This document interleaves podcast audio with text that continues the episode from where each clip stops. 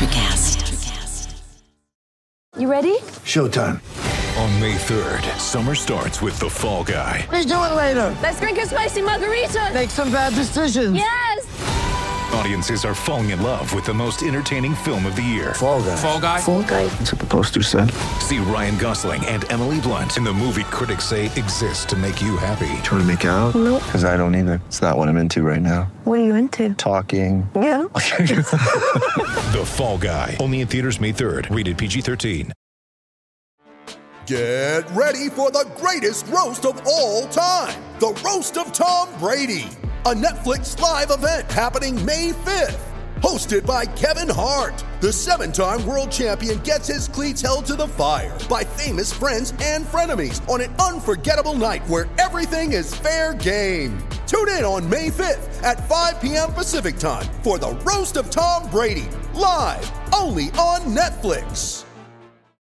On this episode of Missing the Point, we're joined once again by mixed martial arts fighter Hillary Rose as we preview UFC 257 Cormier vs. McGregor 2. First, we'll discuss Hillary's recent fight on ESPN Plus's Dana White's Contender Series and what she's improved upon since the bout. We discuss the recent decision by the UFC to remove marijuana from their list of banned substances and how this can benefit the MMA community. And finally, This is the main event of the evening. As we look forward to Conor McGregor's return to the octagon as he takes on Dustin Poirier for the second time. But first, some housekeeping. Missing the Point is a one hour podcast recapping the biggest stories in the world of sports with a New England flavor. The show notes and transcript from today's episode can be found in the description box below, as well as on our website, www.mtpshow.com. If you're new to the show, consider subscribing. It's the easiest way to see when we publish new episodes. We are on Apple Podcasts, Spotify, Google, and wherever you get your podcast. If you're listening on Apple Podcasts, make sure to rate the show and leave a review for a chance to win a free Missing the Point t shirt. Be sure to follow us on all of our social medias. All of our links will be in the show notes. And check out our brand new website, www.mtpshow.com. That's mtpshow.com. And now, this is Missing the Point, episode 33. But it's all relative.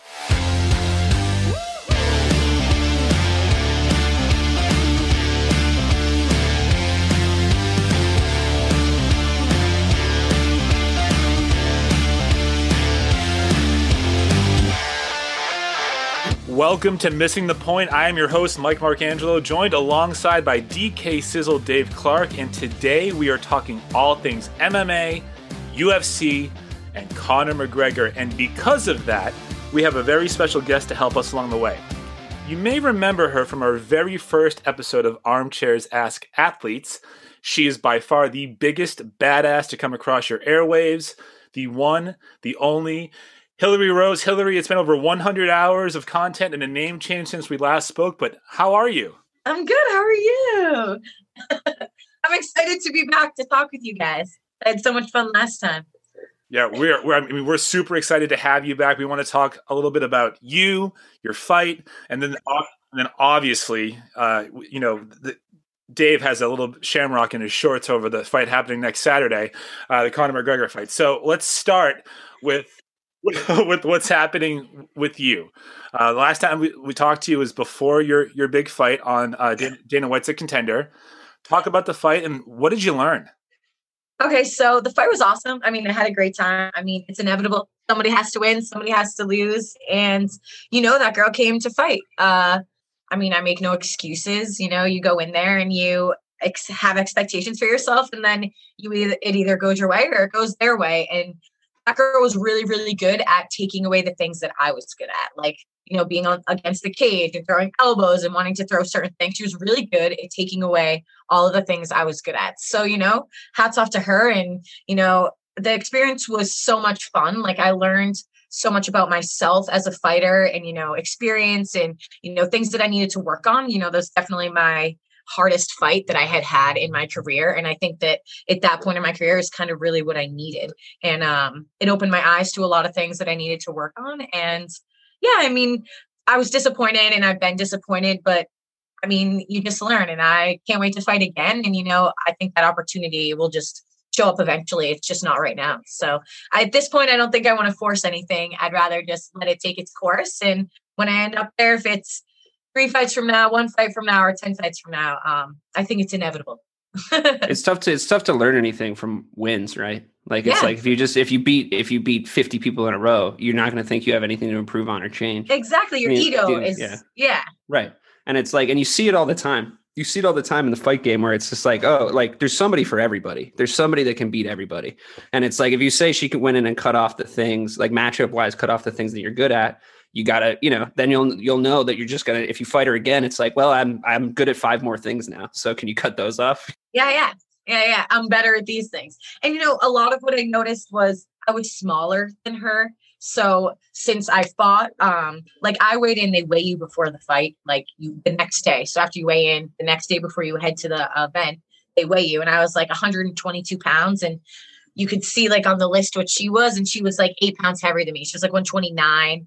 She looked enormous on the night. She had Like, huge legs, and the thing is, at weigh-ins, she looked small, like smaller than me. So I was like, "Oh, I'm kind of long, like I can feel it." And the thing is, I never felt like hurt by her. She was just one second ahead of me the entire fight, and you know, that's you know, I never felt down and out. I just felt like literally one step behind. Like she hit me, and I should be reacting. Instead, I'm like, I gotta hit her now. So it was good. It was fun. So you you talked about like learning a lot from from that fight. I guess like looking back at it, what were some of the things that you think you did really well and you can build upon? I think um in no fight have I like sat in the pocket and threw strikes. Like I usually like to fight on the outside and like use my legs and then you know get a grappling position and I seem to end up on the ground. So I had never in a fight like threw my hands like that.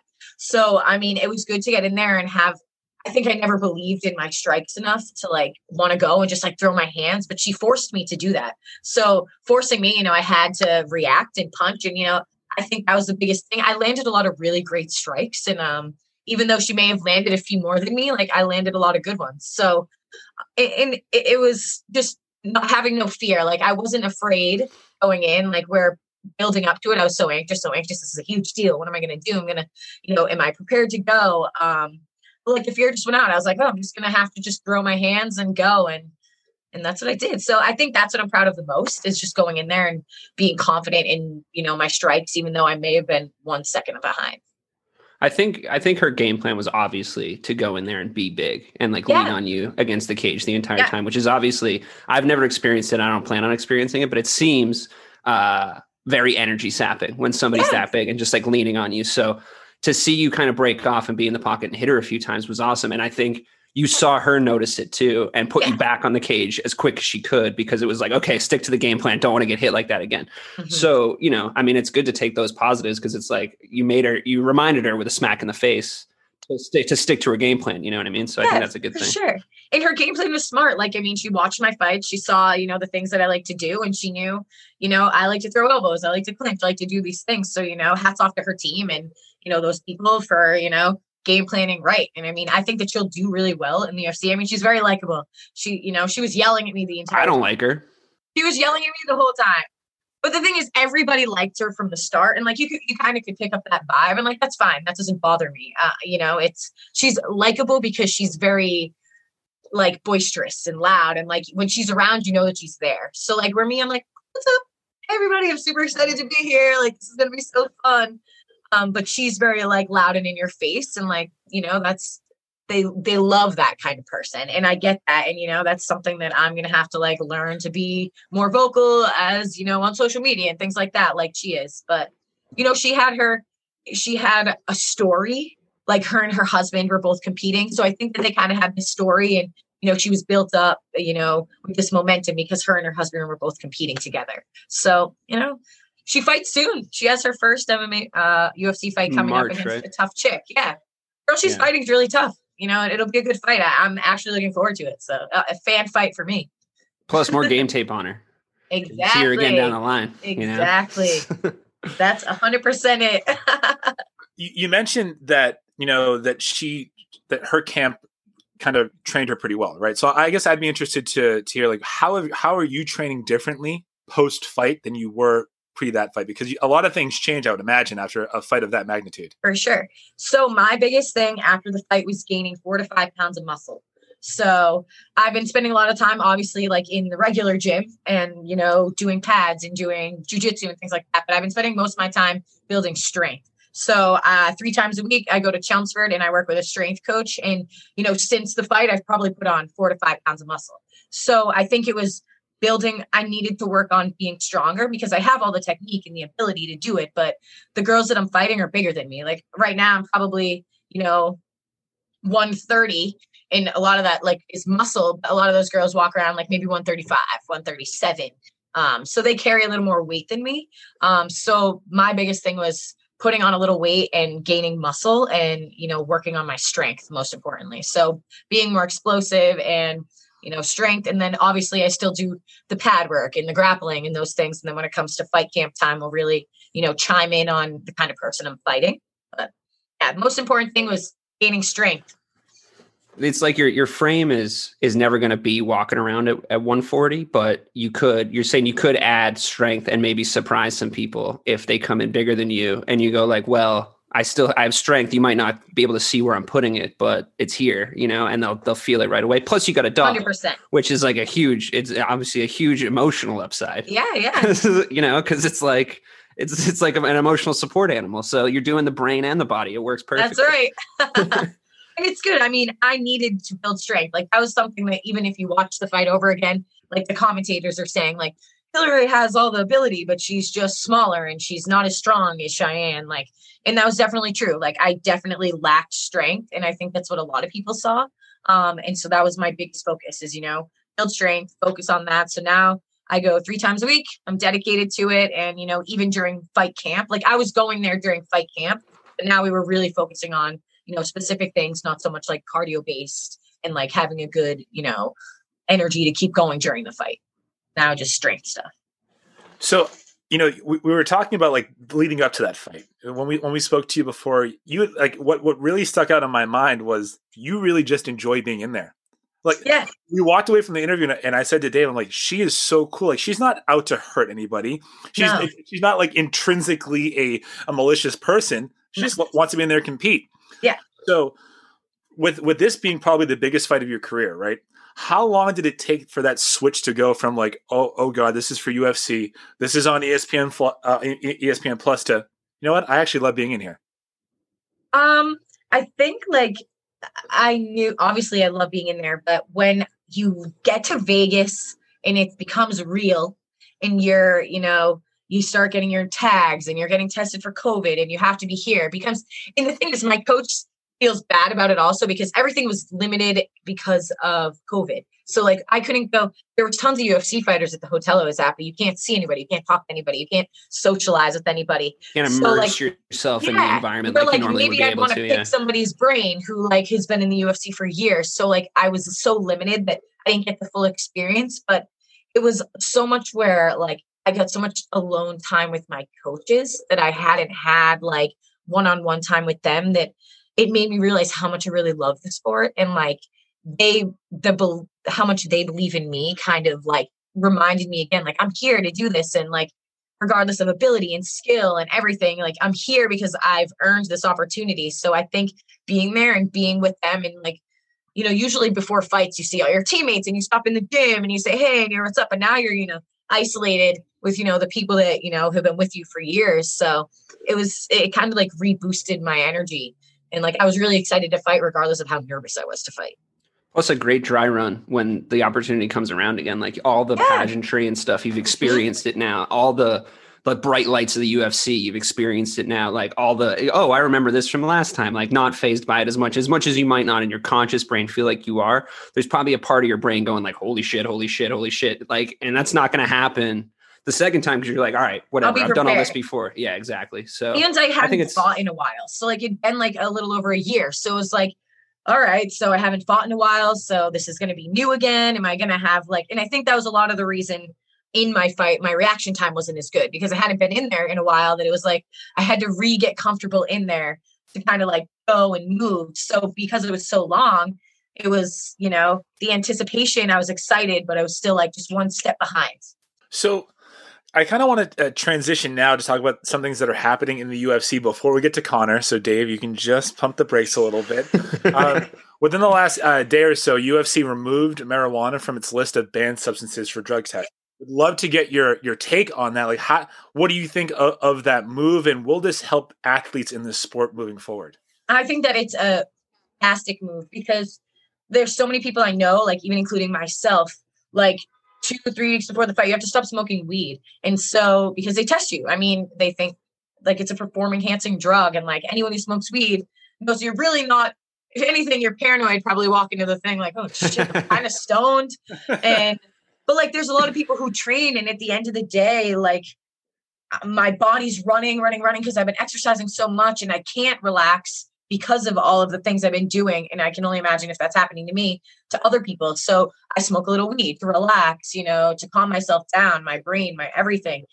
And so I think that it's a, a huge deal because more than I think when I was out there, because I asked, you know, what what's the deal with the weed situation? Obviously, with USADA, I didn't have to go through USADA because it was like a contender series, but usually yes. USADA. Um, and they said that more than like 60% of the UFC smoked weed. So, I mean, you think, I don't think people are going to be getting stoned and going to fight. But then, you know, so I think that it's a, a good thing, thank goodness, because they're suspending people for years for having marijuana in their system. So, and then you see like, what's his name has cocaine and he's, you know, still chilling. you shouldn't be, your career definitely shouldn't be affected by like smoking weed. You know, no. like there's the career of a fighter is so short that like yeah. if you take any, any time anything, out of it for something stupid like that benefiting fighters. I was even seeing recently Dana White was talking about psilocybin and like mushrooms and like them running tests, like I'm sure at the PI on like people like eating mushrooms and working with CTE and all that stuff. And I mean, it makes sense. I mean, if it works, do it. And also, I mean, the only thing, the, my only criticism of this rule personally is that they didn't just immediately call it the Nate Diaz rule because like I just think that would. But they used fitting. his picture, which was the best part. of course they did. but also, you say like I don't think people are walking to fight stoned. I'm like I don't know, man. Nate might have sparked one right before he walked out. there was one when he like had a bunch in his system. So, but like even when I would cut weight, sometimes like you're in a bathtub and like sometimes you get out and you have to be covered and if you smoke a little weed you feel all right. Like you're just relaxed. Yeah. you don't think about like my heart's beating out of my chest my fingers are tingling. Like you you go through these phases of your body where like if you smoke you relax. You kind of chill and you're like okay i can lay down and fall asleep a little bit. And there's recovery elements too right? Like there's like body recovery elements which is just fine. That's just the same thing as taking any other supplement really. And now they mix weed with cbd so you get like a little bit of both sometimes. So i think if anything it's benefits and if you don't want to smoke weed, don't smoke weed. Is it is this a step do you think to try and eliminate like the use of like painkillers by fighters in, in UFC? Because I know like in, in, pro wrestling, right, they have a huge problem, always did with, with painkillers, and uh, and they drug test for weed. So now, like UFC is saying that we're going to remove that. I think for, just as a fan, it's like okay, guys, like no more somas, no more pills, like just just smoke your just just smoke the weed. Yeah, I think that that that could definitely happen. And I mean, it is, it's always an issue. You know, a lot of, you know, fighters, you know, tear their knee. They have to get surgery after they go through all these injuries. You know, their body takes so much impact and harm over time. You know, then you get surgery, you're taking Percocet, you're taking this or that. Then you're, you know, yeah, I 100% think it, will be a good thing. The, the reason why I asked that is because uh, Spencer Fisher had an article this week. Uh, he was talking with MMAfighting.com uh, about his traumatic brain injury from fighting, how it, how it affected his life, opening up to the damage that fighters take. So it looks like it, it, it kind of sent shockwaves through the entire fight, fighter community. So I guess I guess my question would be, how better would his life or career have been, right? Had he not been forced to take or you know 30 i think he took 30 pills a day because he was in so much pain wow yeah way beneficial i mean imagine what that does to your body taking 30 pills a day i mean you you're consuming so much that's you know like it's chemistry like they're mixing things and putting shit all together. I mean i can't even imagine taking 30 because i don't even like taking like eight vitamins you know let alone and that's good for my body let alone putting a bunch of things inside i think. Yeah i didn't know 30 pills a day. I'll have to read that article. Yeah so I, and, and one of the focal points of the article was obviously about cte and traumatic brain injury and just how it has really impacted his life not only his fighting career that he had to cut short but also like who you are as a person. It changes you. So one of the, his talking points in the article was that um, he remembers the first time that he was knocked out, right? And that was probably the, the, the start of the end of for his career. And he, and he was talking about the fact that the minute you get into the octagon and you start worrying about the damage that is being done to you, it's it's over. So I guess you know, just a natural question for me would: Have you ever thought about that, like while while in there? Um, I've never thought about you know being injured. Sometimes after though, like once you're beat up and like you feel your head and you have like lumps and like random lumps. Sometimes you don't know, like chaos movement, like and you feel lumps and you're like, ooh, like my my dome, like my brain, what's important to me. It's here. It's getting rocked rocked around. And like I think a lot of what is starting to slow down is that the what the training used to be, and I mean, even so now, like people train to hurt each other. And it's like you want for me, it's like I want to train smart so that when I go and I fight on fight night, I know that I'm as mentally, you know, prepped in there as possible instead of, you know, beating the shit out of each other in practice. Because there's, you know, benefits to that, but there's really no benefit to that. I mean, you got to see openings and be aware. It's I think that that's probably part of it too. Like bad training sessions, like teammates that are going way too hard. And, you know, then if a teammate's going way too hard, you don't want to be the person who's saying, don't be going so hard. You know, it's, yeah, it's because you're still in a fight in there. So you're just, and your, your natural Yeah. competition is going to come out. But yeah, I've noticed ego. that Someone ton- hits you hard, you want to hit them hard back. Sure. You're not going to be able to like not react to that. But Yeah. I think, I mean, even Max Holloway was talking this week about um, he doesn't spar at all anymore. Which, and he by the way, spar. He's fighting Calvin Kattar, who's a Boston guy. Boston guy. And yeah, we're going to talk about fight, that. So Don't- we're going to talk about that. about that. it's it's on the docket. No worries. Um, but the uh, but the uh, the like I just was interested in what he was saying because he he didn't spar at all prior to the Volkanovski two fight, which I think Yeah. he won, even though he didn't win it on the card. It was, yeah, it was a, a crazy fight. Yeah. Um, Yeah. And I, love, you know, it was a great fight. And for him to not spar at all in the lead up to that was so surprising to hear from me. And it's like, if you're Max Holloway, unless you have people, and I'm sure this is true of you as well, unless you have people you trust that you're, that you're sparring with, rolling with, like doing training with, if you get some rando in there that's like, whoa, I get to spar with Max Holloway today, there's a good chance he's going to be like, let me go knock out Max Holloway. That's a feather in my cap. yeah, that happens all the time because people have egos. They want to see what they can do to compete against, you know, high level. That happens with even just jujitsu, like black belts, grappling. Like you get a black belt and people, you know, the white belt wants to go with the black belt and see how well they can do with them. And, you know, they want to try to kill them because they're just like, what can I do? Can I get a better position? Can I pick up on this? It's, yeah. Not, not very well would be my prediction. Usually. no, oh, usually. The black belt will play with them a little bit and then yeah. I don't i don't think there's an, another sport or martial art than jiu-jitsu where the disparity in skill level is so immediately obvious. Like you know when you're when you're standing up with somebody it's like oh they're kind of walking around each other. If, if you're wrestling it's like that guy looks a little stronger. I feel like a black belt in jiu-jitsu can like end the jiu-jitsu session so much more quickly and efficiently than like any other aspect of mma would you say that's true Yeah, definitely. I mean, it's all the thing about jujitsu is it's awareness of the body. So when you can feel body to body when you're striking, right? I mean, there's distance there. So when you feel body to body, you know, you know control and movement. And I mean, definitely like even my coach, but my coach has been saying lately, like he's been grappling that he has the hardest rounds. He's a black belt with purple belts right now. Like it's not even the brown belts, it's like people in the middle he has the hardest rounds with right now. So it's it's funny how like you get from white belts, you know, you're scrappy and you're moving all over the place, and then you go to your blue belt, and it's whether you choose to stay or leave, and then you kind of get better, get better. And then that purple belt's like that. Oh, I'm almost there midway. sweet spot Yeah, right.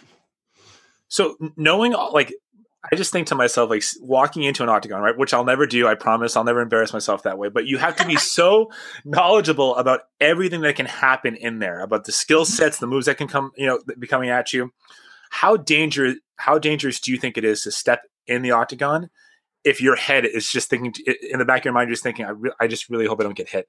Like I hope I don't. No, get a- yeah, you shouldn't fight if that happens. Yeah. Definitely. And if you're thinking it that night, I mean, you're probably thinking it ahead of the fight.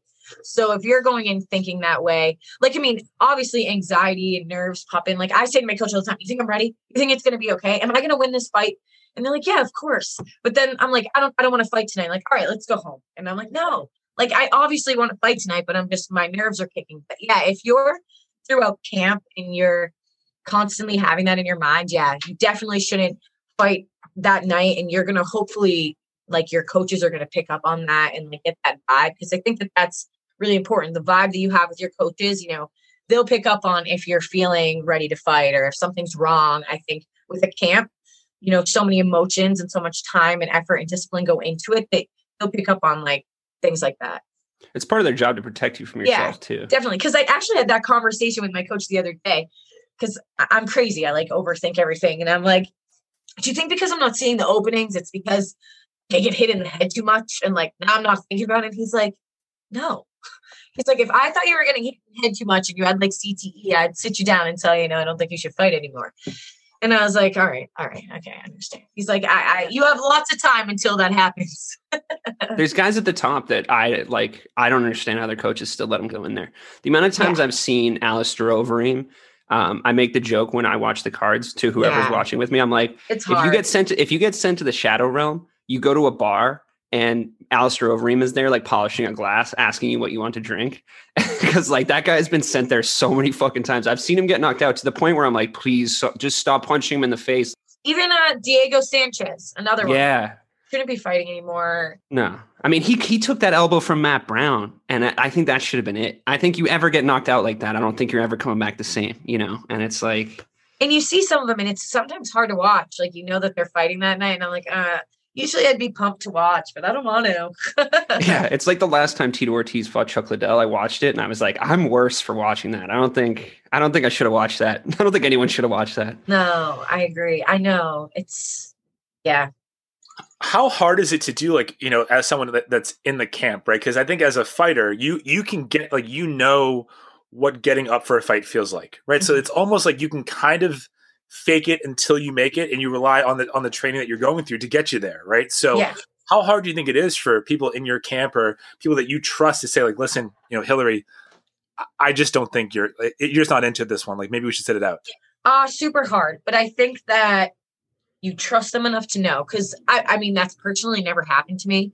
But it's even like you see some fights like where, you know, they're getting really beat up in the fight and then the corner has to like wave the white flag. Like, you know, that type of thing. I think that that is takes every there's so many moments when that probably should have happened and then didn't happen um but like the coaches that do do that takes everything in them in order to do that because you know that the fighter probably doesn't want to stop but you see the damage that's happening and they're just not aware of it at the time so I- think that it's probably such a hard thing to do but you trust them. So you know all right if you think that it's not you know the time for me to fight or that i'm done then all right i guess i'm done. But people the thing about that that happens is people don't believe you or they get angry at you and then they leave the gym and they go to another gym and then they just fight you know with another you know person another coach That's what I was going to say. It's like if, if, I'm thinking about uh, about Spencer Fisher, right? If if I'm him and my coach says, "Listen, you know, dude, I don't think I don't think you're into this," I'd say like, "You don't. I know me better than you know me." So, how like I guess at what point? I, I I don't know if maybe even you can answer this question, but at what point do you say like they're right? They know they know what's best for me more than I do. i think you would have to believe them in that moment you know like at least from a personal level i've been with my coaches since i was 14 so if they you know sat me down and they said that i i think i'd trust them. Like i think i'd be heartbroken of course but i'd have to just choose a career in you know coaching you know and still you know put myself in that you know obviously martial arts because that's what i am and who i am. So i couldn't go like you know get an office job i'd have to just stay in the martial arts or open a gym or invest my time that i did in fighting into you know helping other fighters i guess It's got to be the hardest part of their job doing stuff like no that. No doubt and we've had like i've had someone at my gym where we've said you shouldn't fight That can't be fun. That can't be fun for them to say or fun for them to hear. And it's like you talk about throwing in the towel in a fight. You know, there's so much debate about that when it happens. so much and it's and, And it's, it's short like- periods of time that you have to Yeah. choose But those coaches, they were there for all that work. You know Yeah, what I mean? Like they're exactly. as They know. invested in some ways as the fighter. They're like, dude, we this is what I've been doing for the past like sometimes years of my life with this kid or this guy or or this girl or whatever. So it's just as hard for them to to throw in the towel too because it's like, damn, dude, like I don't I really want to see him pull this out. You know? Yeah, exactly. So yeah they're just as invested they have to be just as invested as you are i mean if they aren't then you know your coach you gotta second guess coaches you know trust trust is is paramount. It's key. And you see a lot of people, I think I had this conversation with you last time, is like people gym bounce or they think like, I need to be at a gym with a big name because there's lots of fighters there where, you know, you're just kind of another fish in a fishbowl. But like here, I have a personal relationship with my coaches, you know, and you know, I get so much one-on-one time because there isn't, you know, 15 other fighters fighting for the same time or for the same coach. So like like don't you want to train and like you'll get more fun like training with other people? I don't think I need like high-end people in order to you know get to the top i think that if i train right and i do the right work and I'm disciplined that i can you know get there and i don't need you know the best in the world to get me there Yeah, totally. I mean, I know we're going to talk a lot about Conor McGregor, but just to bring that back to Conor McGregor, because like he's mainly at the forefront of my brain right now.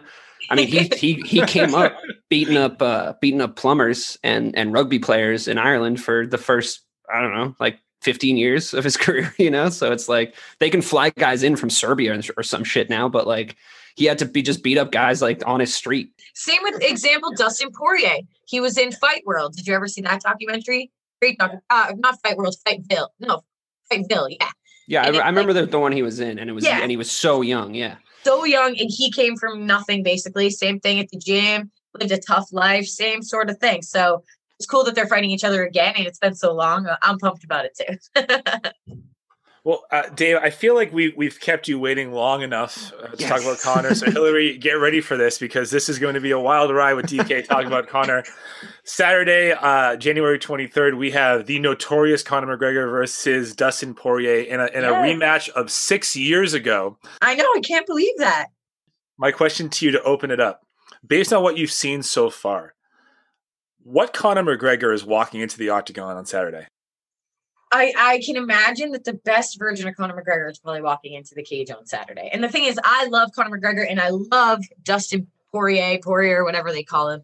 Um, I also love him. Like, so the thing is, I feel like I favor Conor McGregor because he's just a more popular, like, likable person. Or it's not even that he's likable, he's just sellable to, you know, his crazy talk and all this shit. And I think, you know, same with Dustin. You know, Dustin came from nothing, but they had that fight to start and it happened so quick. You know, Conor comes in there and he sees the target, it's over. That's you know what I mean? He he sees the target and it's over. And I mean, I can imagine that Dustin's plan is maybe get him to the ground and you know, hold him there, beat him up on the ground. But you also know Dustin also wants to stand and prove himself like always and throw hands. Okay, so you talk about plans though. You talk about plans. I have this like I've just been doing like body language detection all all week basically. Like I've just I've watched like every Dustin video, every Conor video. Yeah. I'm sitting there like a I do the forensic same shit, scientist. Yeah. So I'm sitting there and I'm like I'm starting to try to think like Conor McGregor thinks. Like how is what's he thinking about? Like what cuz he does I'm not saying he's looking past Dustin cuz like that's obviously never a good idea and I think he's like smart enough to know, but I think he understands where Dustin is in the lightweight rankings and I think he understands like if he goes out there and performs the same way he did against Cowboy, the same way he did against Jose Aldo, like he he knows how to elevate himself at, at like in any time with a fight. Like that's there's no he can t- talk all he wants. Elevating himself in the fight's the only thing that matters. So, in saying that, I think I have a sneaking suspicion. So, gamblers at home, if you guys want to put a little little bet on this, I think that we're going to see Conor McGregor's first UFC submission win a week from a week from Saturday. Yeah. Okay. So here's why. Because can I, see think that too. Yeah, because what's he had? What has he had to work on? Why has he had to work so much for the last year, two years? Khabib, you know, like if he had, he needs to Khabib get that was his Khabib last rematch fight, right? Khabib was his last fight. Bef- bef- before before Cerrone. Like he knocked out Right, Cerrone right, with his, okay. with his Yeah, yeah, yeah, shoulder, yeah. which was fucking hysterical, and I loved, yeah, loved every second of that one. I love Um, Cerrone too. He's I know, me too. I love him so much. He's so he's so lovable. But like I knew exactly how that fight was going to go. But the uh I, I loved him up until fight night with Conor McGregor, and then I was like, I don't care about him anymore. But uh but I think what he's going to do is he's going to try and soften. Like obviously, you know, you get in there, everybody's got a plan so you get punched in the face. But I think his ideal world is he goes in there, he softens Dustin up like he did before, and then instead of finishing him, you know, getting him down doing the same thing because that's just like we've seen that movie already. He knows, he knows what the fans want. You've seen that technique where guys are softened up and then you go right into a submission, right? And it's like your head is swimming, you don't you don't do the right stuff. I think he could choke out a, a, a slightly unconscious Dustin Poirier. I wouldn't want to see him rolling around down Yeah. there with him because like and we've Dustin's seen very Dustin dangerous. submitted before. So I right, mean, right. And it. he's got that button, like we were talking about. You know, you get knocked out a couple times, you know, that chin weakens, and it's like you hit him with a couple of those, and it's like, ooh, a submission highlight would be cool. The, amount of power that Conor packs is is ridiculous. And the thing about Conor is he never rushes, where Dustin is sometimes guilty of that, where like he gets, he starts and he throws a lot of strikes and this and that, where Conor is very like, he'll come out, do his shit, he'll throw one or he'll throw one or he'll throw two, and then it's like, boop. I find it terrifying how calm Conor McGregor is when he gets in there. he's so calm. And that's the thing is I think that's what throws people off too, because they anticipate this like wild shit talking. What they've guy. seen all week, what they've seen all week, that is what, and that's exactly what happened to Dustin the first time, right? He was like, "Oh, we're gonna go, we're gonna go," and then he got in there, and Conor was he gets like, very "Yeah." emotional. Dustin gets emotional. Totally. Hopefully, he doesn't this time because they've been super cool to each other. yeah, I know because I think a lot of the mon- uh, money goes to a foundation. Charity, yeah, Yeah, the charity. Fight Foundation, which is Dustin Poirier's charity, which is cool. I mean, they're older now. They're older now, you know, and they already fought once. And Conor like, isn't even old. Conor's like 31. I Yeah. know. I he looks great. Like when he was 28, like a few years ago, like he's 28. Like he's crushing people. I know, but he also like I feel like he, you know I'm of the fan base where it's like I I was into the Floyd fight, but Yeah. I'm like I just want to see him fight. What do you think about the the eh, the the Paul brothers and all their? Oh my god! Oh no, God no! Jesus Christ no! He's he can send some of his posse to take care of them. Dillon Danis would beat that guy, Jake Paul or whatever. Yeah. I, I I think easily, but they're all yelling. They all want to fight all the fight. I mean, it's a lot of money, but like, does he want to? He would make himself into a little bit of a joke for that for the build up to that fight, you know. And it's like, you don't want to be talking shit to a YouTuber, dude. Like you're you're in there with Dustin Poirier. He's one of the most dangerous men on the planet. Like that's the guy. That's the Conor I want to see. I want to see him test himself against real fighters. And I think he, I think he will be tested, but I don't. I, I definitely see a finish. You know, I don't think it goes five rounds. I definitely think it's a finish, no doubt.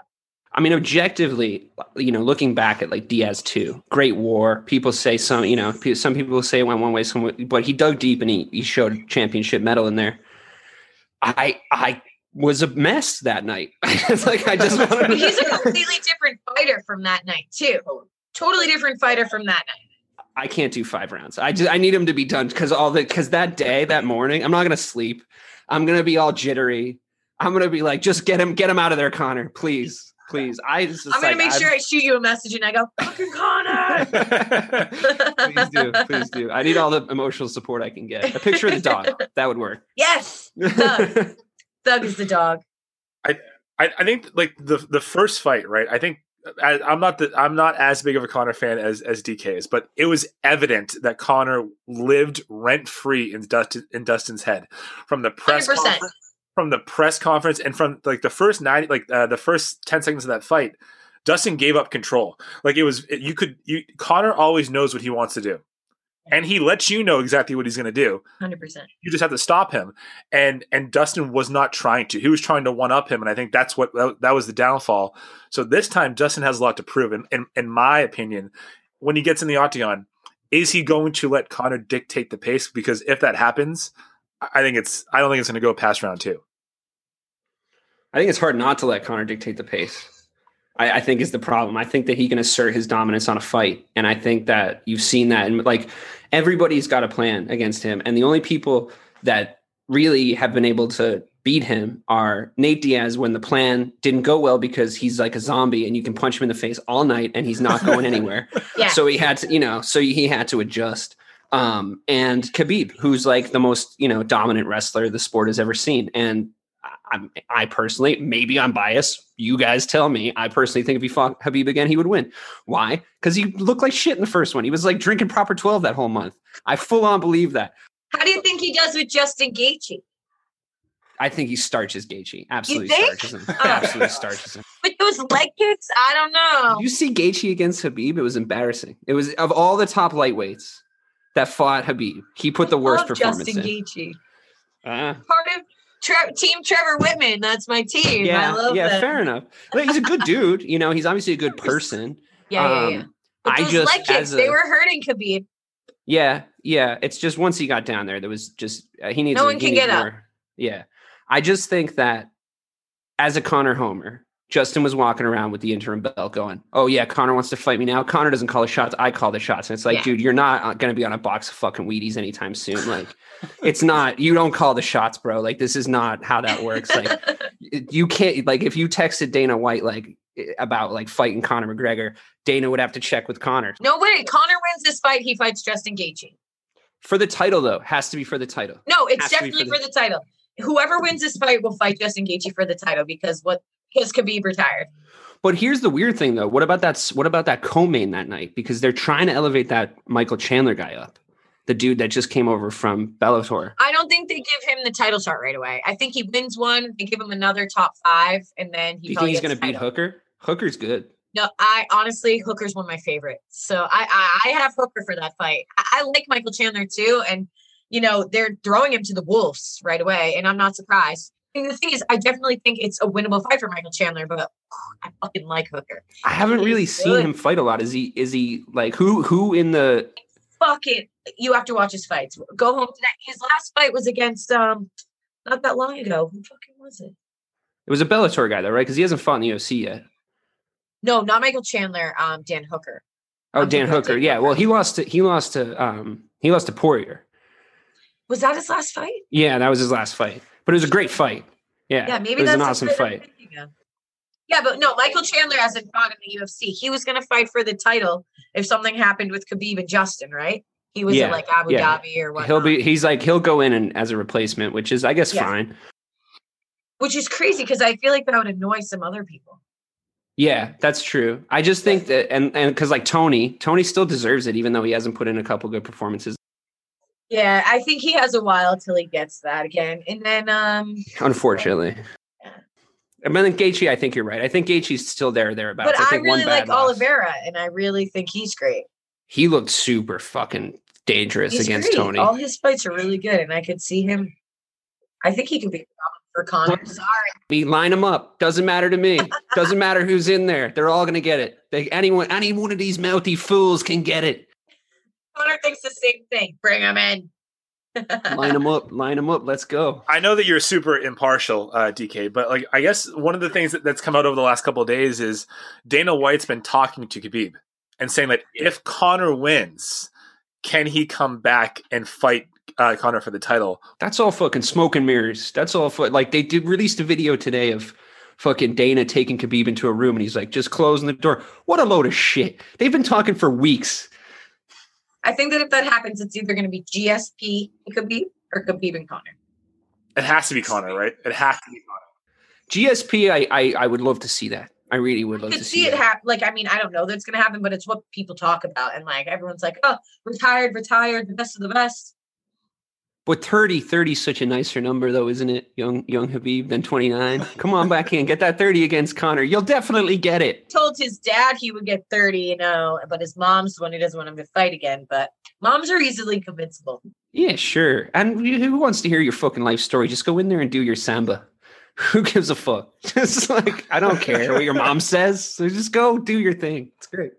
What you're the best in the world at.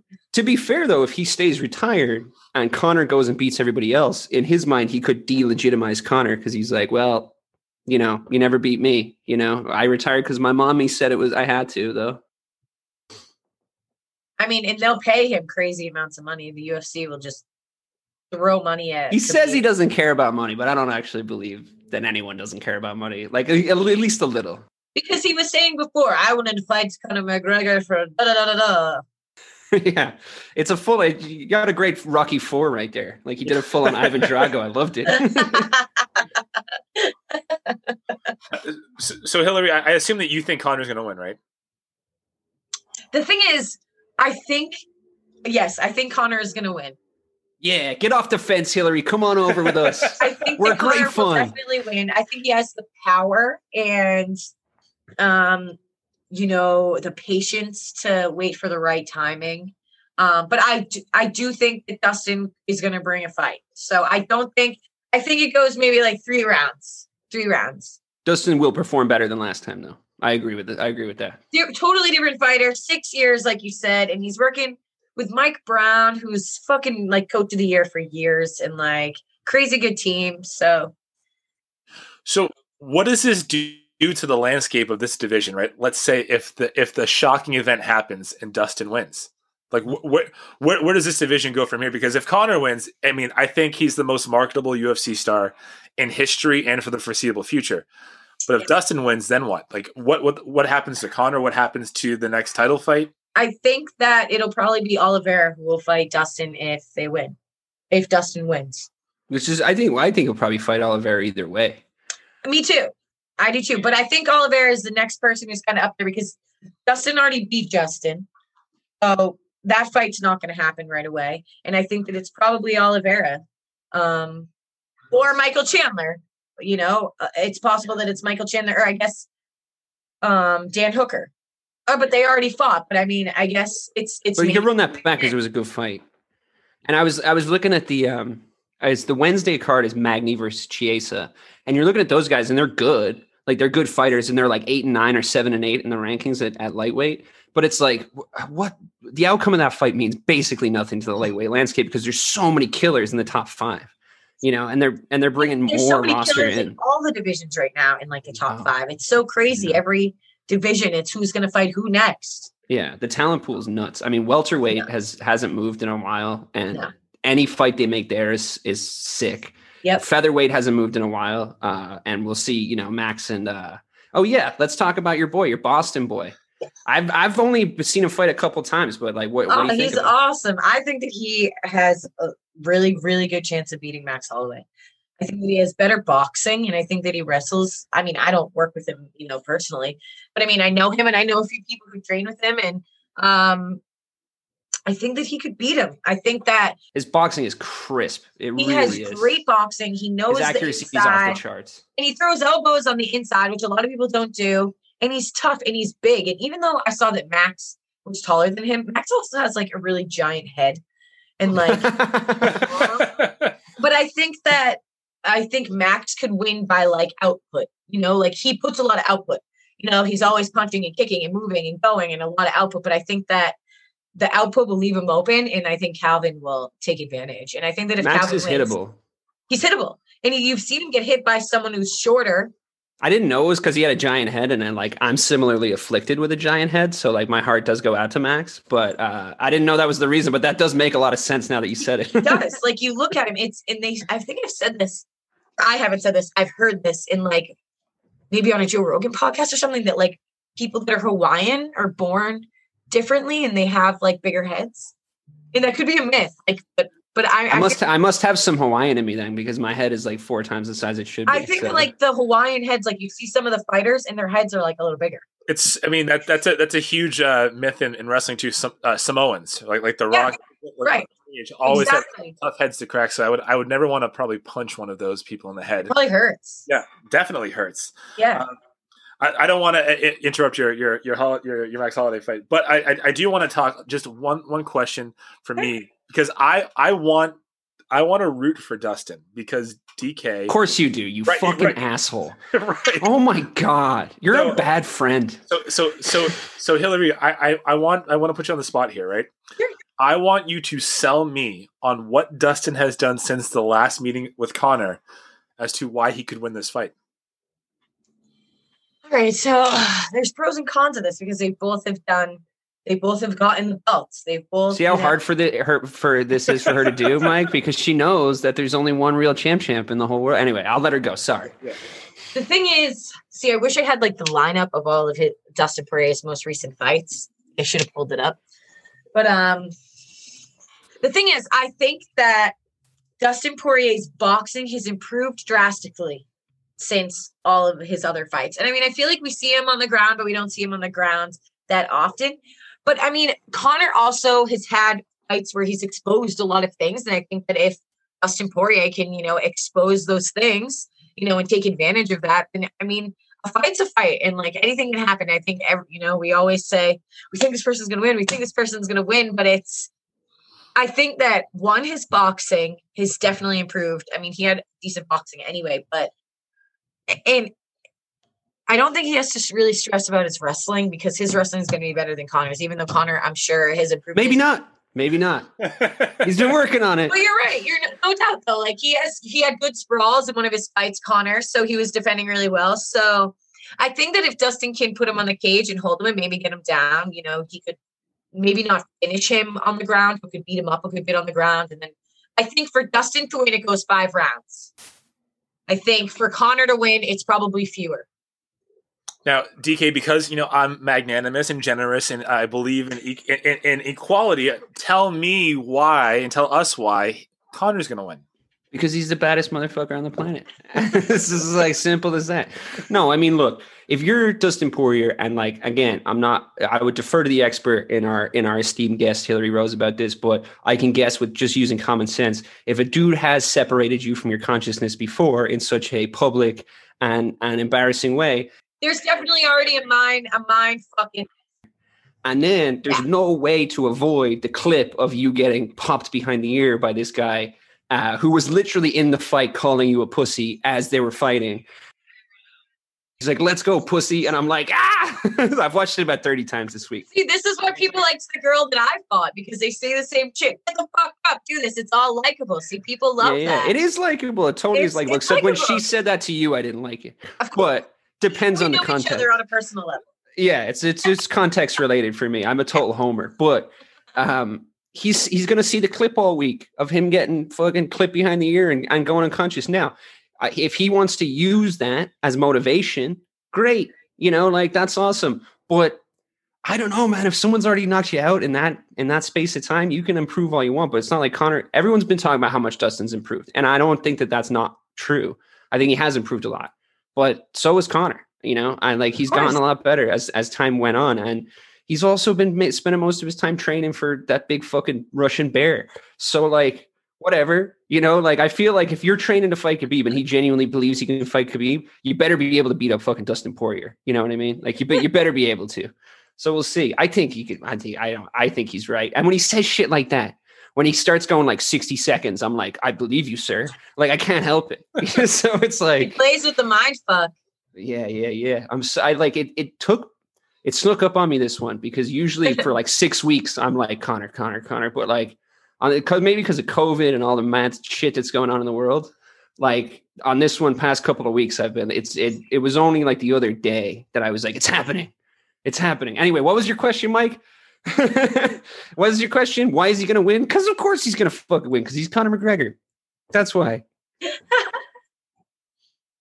Just one question, and- and you're not gonna you're not gonna like the question. I'm not doing it to be an asshole. Just remember that. What happens to Conor if he loses? Like, where does he go from here in UFC if he loses?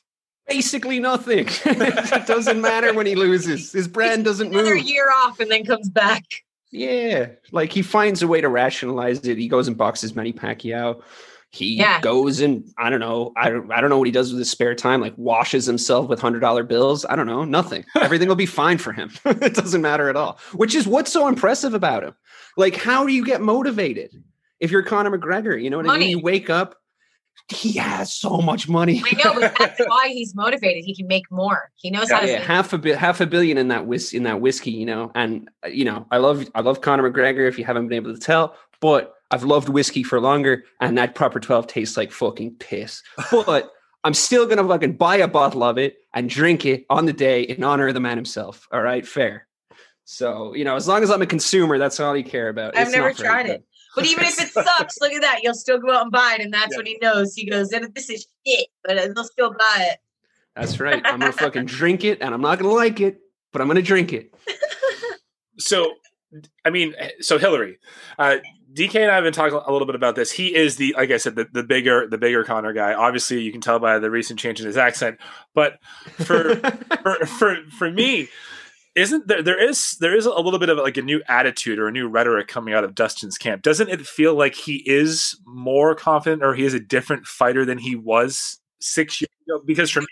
It's like, well, this isn't the same the same guy that was that was tricked by Conor six years ago. He's not going to fall for that. Way shit. less emotional.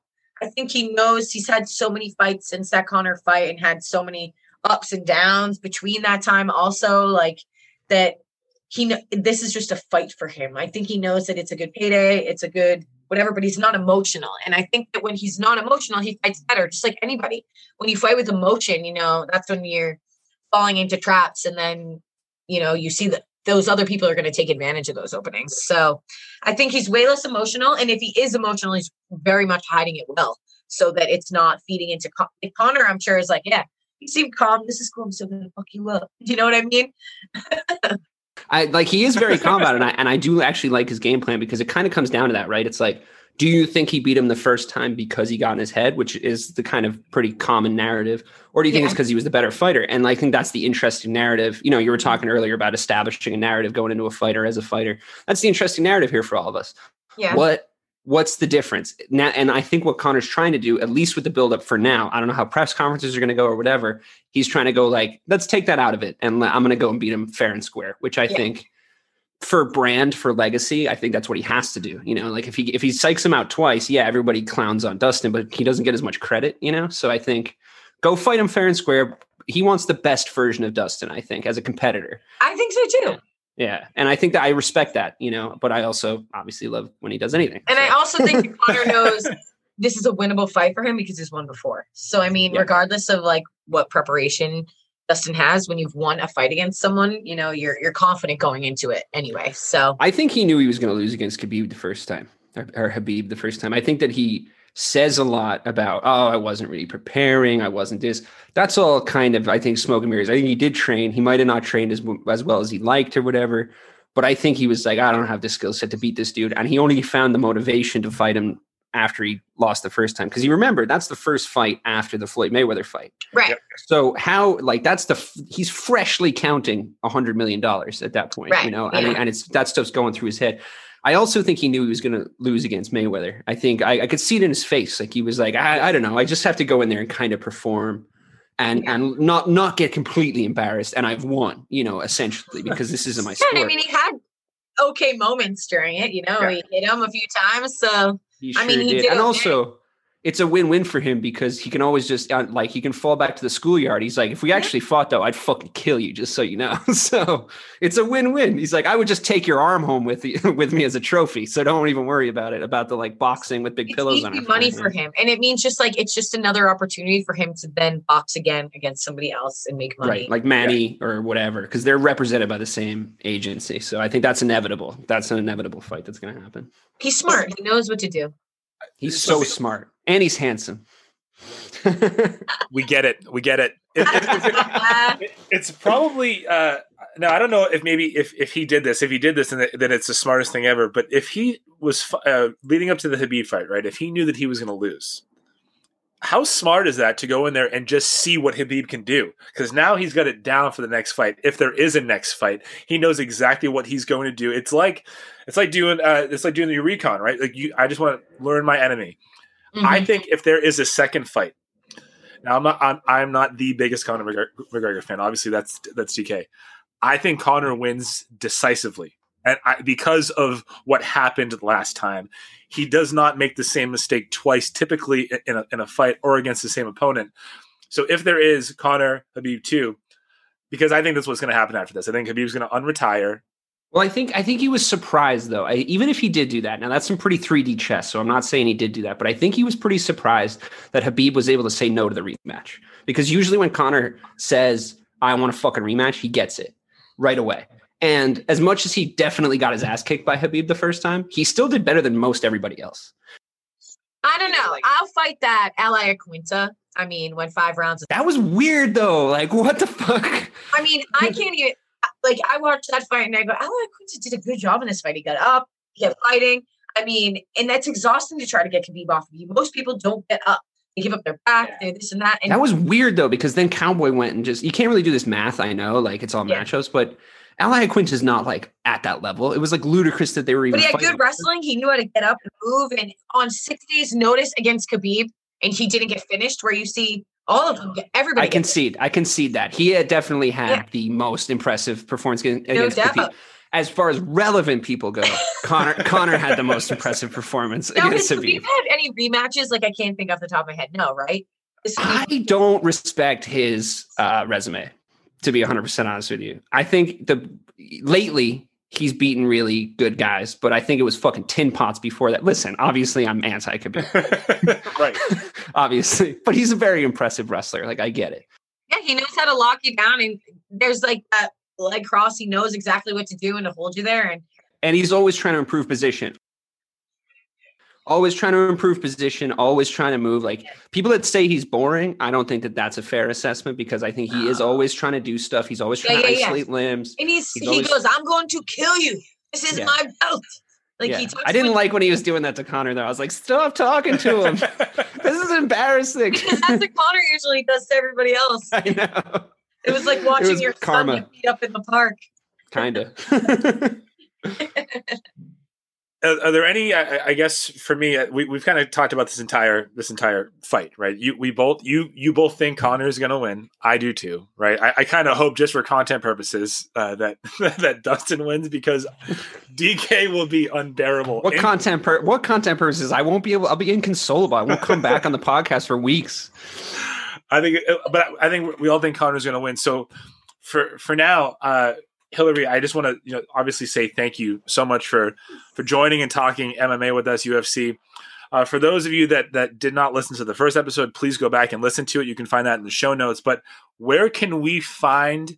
Uh, where can we find you, Hillary? Where can we uh, learn about you, and what's coming up uh, next for you in, in terms of fighting? Okay, so you can find me on Facebook or um, Instagram at Hillary Rose MMA. Um, and on Twitter, I don't use Twitter as much, but it's probably Hillary Rose MMA also. Um, so between when I last fought and now, um, I actually got a manager. So I have a manager now. So he, uh, my coaches were who were managing me before. So now I have a guy. Um, so I'm under Sucker Punch Entertainment, which has lots of um, female UFC fighters. So like Weili and Rose Namajunas and Angela Hill. So um, you know, I share the same manager as them. So I hope, you know, him and I are building a relationship and we had hoped to fight in March, but um the girl who I was supposed to fight is injured as of now. So we're hoping, you know, within the next we're hoping for March. So I mean, but at this point we're just kind of trying to stay ready for any moment. So that's kind of what he's told me is I need to be prepared to kind of make weight on a week notice and you know kind of always be working and grinding because with covid you know next week someone could get covid and they need someone to fight so it's kind of just always being prepared and on my toes and constantly working so yeah so hopefully we'll fight soon Well, when next fight, once it's booked, come back on. We'll preview that. yes like we definitely did last time.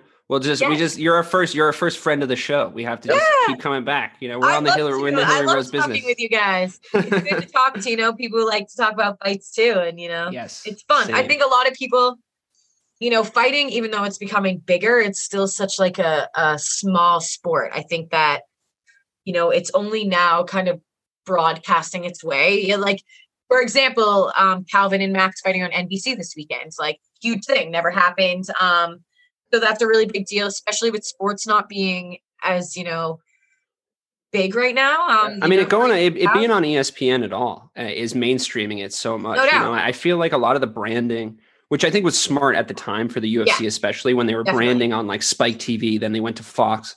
It was more that like they were looking for like that monster truck, uh, you know, WWE, like all they Yeah. got they went and got all those fans, and now they're ready, they're up, they need to break Yes. marketing wise into the mainstream, and ESPN is the way to do that. You know, I 100% agree. And, you know, with the Conor and Dustin fight, or I think maybe all the fights, there's going to be fans. So, first MMA fights with fans, even though, you know, it's Abu Dhabi, it's just another step in the right direction to, you know, hopefully have, you know, maybe not big events, but events, you know, soon in, you know, the US more than it, you know, just the Apex Center, which is fun and that's cool. It's Yeah. cool to be there. But that small octagon makes knockouts happen real, real frequently, especially too, with so the big like- dudes. Yeah, with the big guys, I mean, you're forced. I mean, Yeah, the knockouts. they're taking up the whole. They're taking up the whole cage. Like yeah, they're like way, get knocked out. way taller than it. Yeah, it's wild to see. Um, you know, I I am very grateful to Dana White though because they were the first sport back after everything shut down, and like that for me, that return to normalcy of just just sitting down on a Saturday to watch a UFC card, and he did it. He pulled it off. He pulled it off safely, um, and he like kind of wrote the blueprint for like a lot of sports to come back. Yeah, it's two guys as opposed to like eleven versus eleven, but you got to give him the credit for that. It was a big deal. No doubt. And I think a lot of people shit on him for it and we're, you know, kind of like, uh, it's not safe with the pandemic. Da, da, da, da. And I think that, you know, he proved a lot of people wrong. And That's why we have Fight Island now. You know, it's, it's like exactly. and it's incredible to think that some a pandemic brought this ginormous, really cool thing that's going to be forever for UFC because Yeah. of a pandemic. You know, there are always going to be fights there, you know, a few times a year. So I think that that's really cool. I hope one day I can fight there. Yeah, Hillary Rose on Fight Island. Yeah, I would love. I mean, I wouldn't love the plane ride, but you know, they put you in first class, so I'll take it. I heard those hotel rooms are pretty dope too. Yeah, you see all the like the fighters in there, and they're It looks awesome. So Do the do the Conor McGregor man. Visualize it into existence. that's right. You just got to keep putting it out into the world. That's all you got to like do. Like when he when he threw those two belts on. He was like, "This is what I dreamed into reality." Yo, where's Ah. my other belt? yes, Conor. Yes. so excited. There's really nowhere else to go from from, from here. So, Hi- Hillary, thank you so much for for joining us. Uh, of course, I had so much fun. we, we, we love you. Thank uh, you're, you're great. I mean, for what it's worth, you mentioned back in the show uh, at, at the beginning of the show that uh, that the opponent that you faced is a, was a better talker. I disagree. I've heard her interviews. You are a far you're far better on the mic than she is. Thank you. I appreciate it. I think that too. I think that I can talk on the mic uh, and like talk with people pretty well. I think that, yeah, she's a little more serious. And you know, Mike's Mike's a tough judge of that because he's a huge WWE fan, and that's like half the job All right. when you're a I'll professional wrestler. So then. if he's giving you that, I think you should run with that for sure. Yeah, good. I feel like a few others have told me, so I'll take the compliment. I'll I'll absorb it in. Well, I, I mean, but uh, honestly, thank you so much for, for joining. So for DK Sizzle, Dave Clark, the one and the only Hillary Rose, I am Michael Marcangelo signing off on this episode of Missing the Point. Welcome to Transforming 45, the podcast that celebrates the incredible power of passionate voices. I'm your host, Lisa Boat. Join me in conversation with heart led humans who share their deeply personal stories of transformation. Transforming 45 is here to uplift, connect, and remind you that it's never too late to write your next chapter. So get ready to be inspired, empowered, and transformed. Join me in this community where, through powerful storytelling, we heal and reclaim our inherent magic.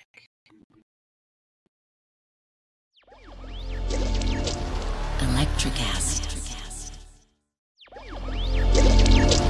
Electricast. Welcome to Tuning Into Sound Wellbeing, where we harmonise your mind, body, and soul. I'm Amanda, your sound therapy expert. And I'm Stephen, the curious explorer uncovering the mysteries of sound. Together, we explore vibrations, frequencies, and the power of sound therapy and tuning forks. Discover ancient wisdom, reduce stress, and tune into a healthier life. Subscribe to Tuning Into Sound Wellbeing today. Electricast.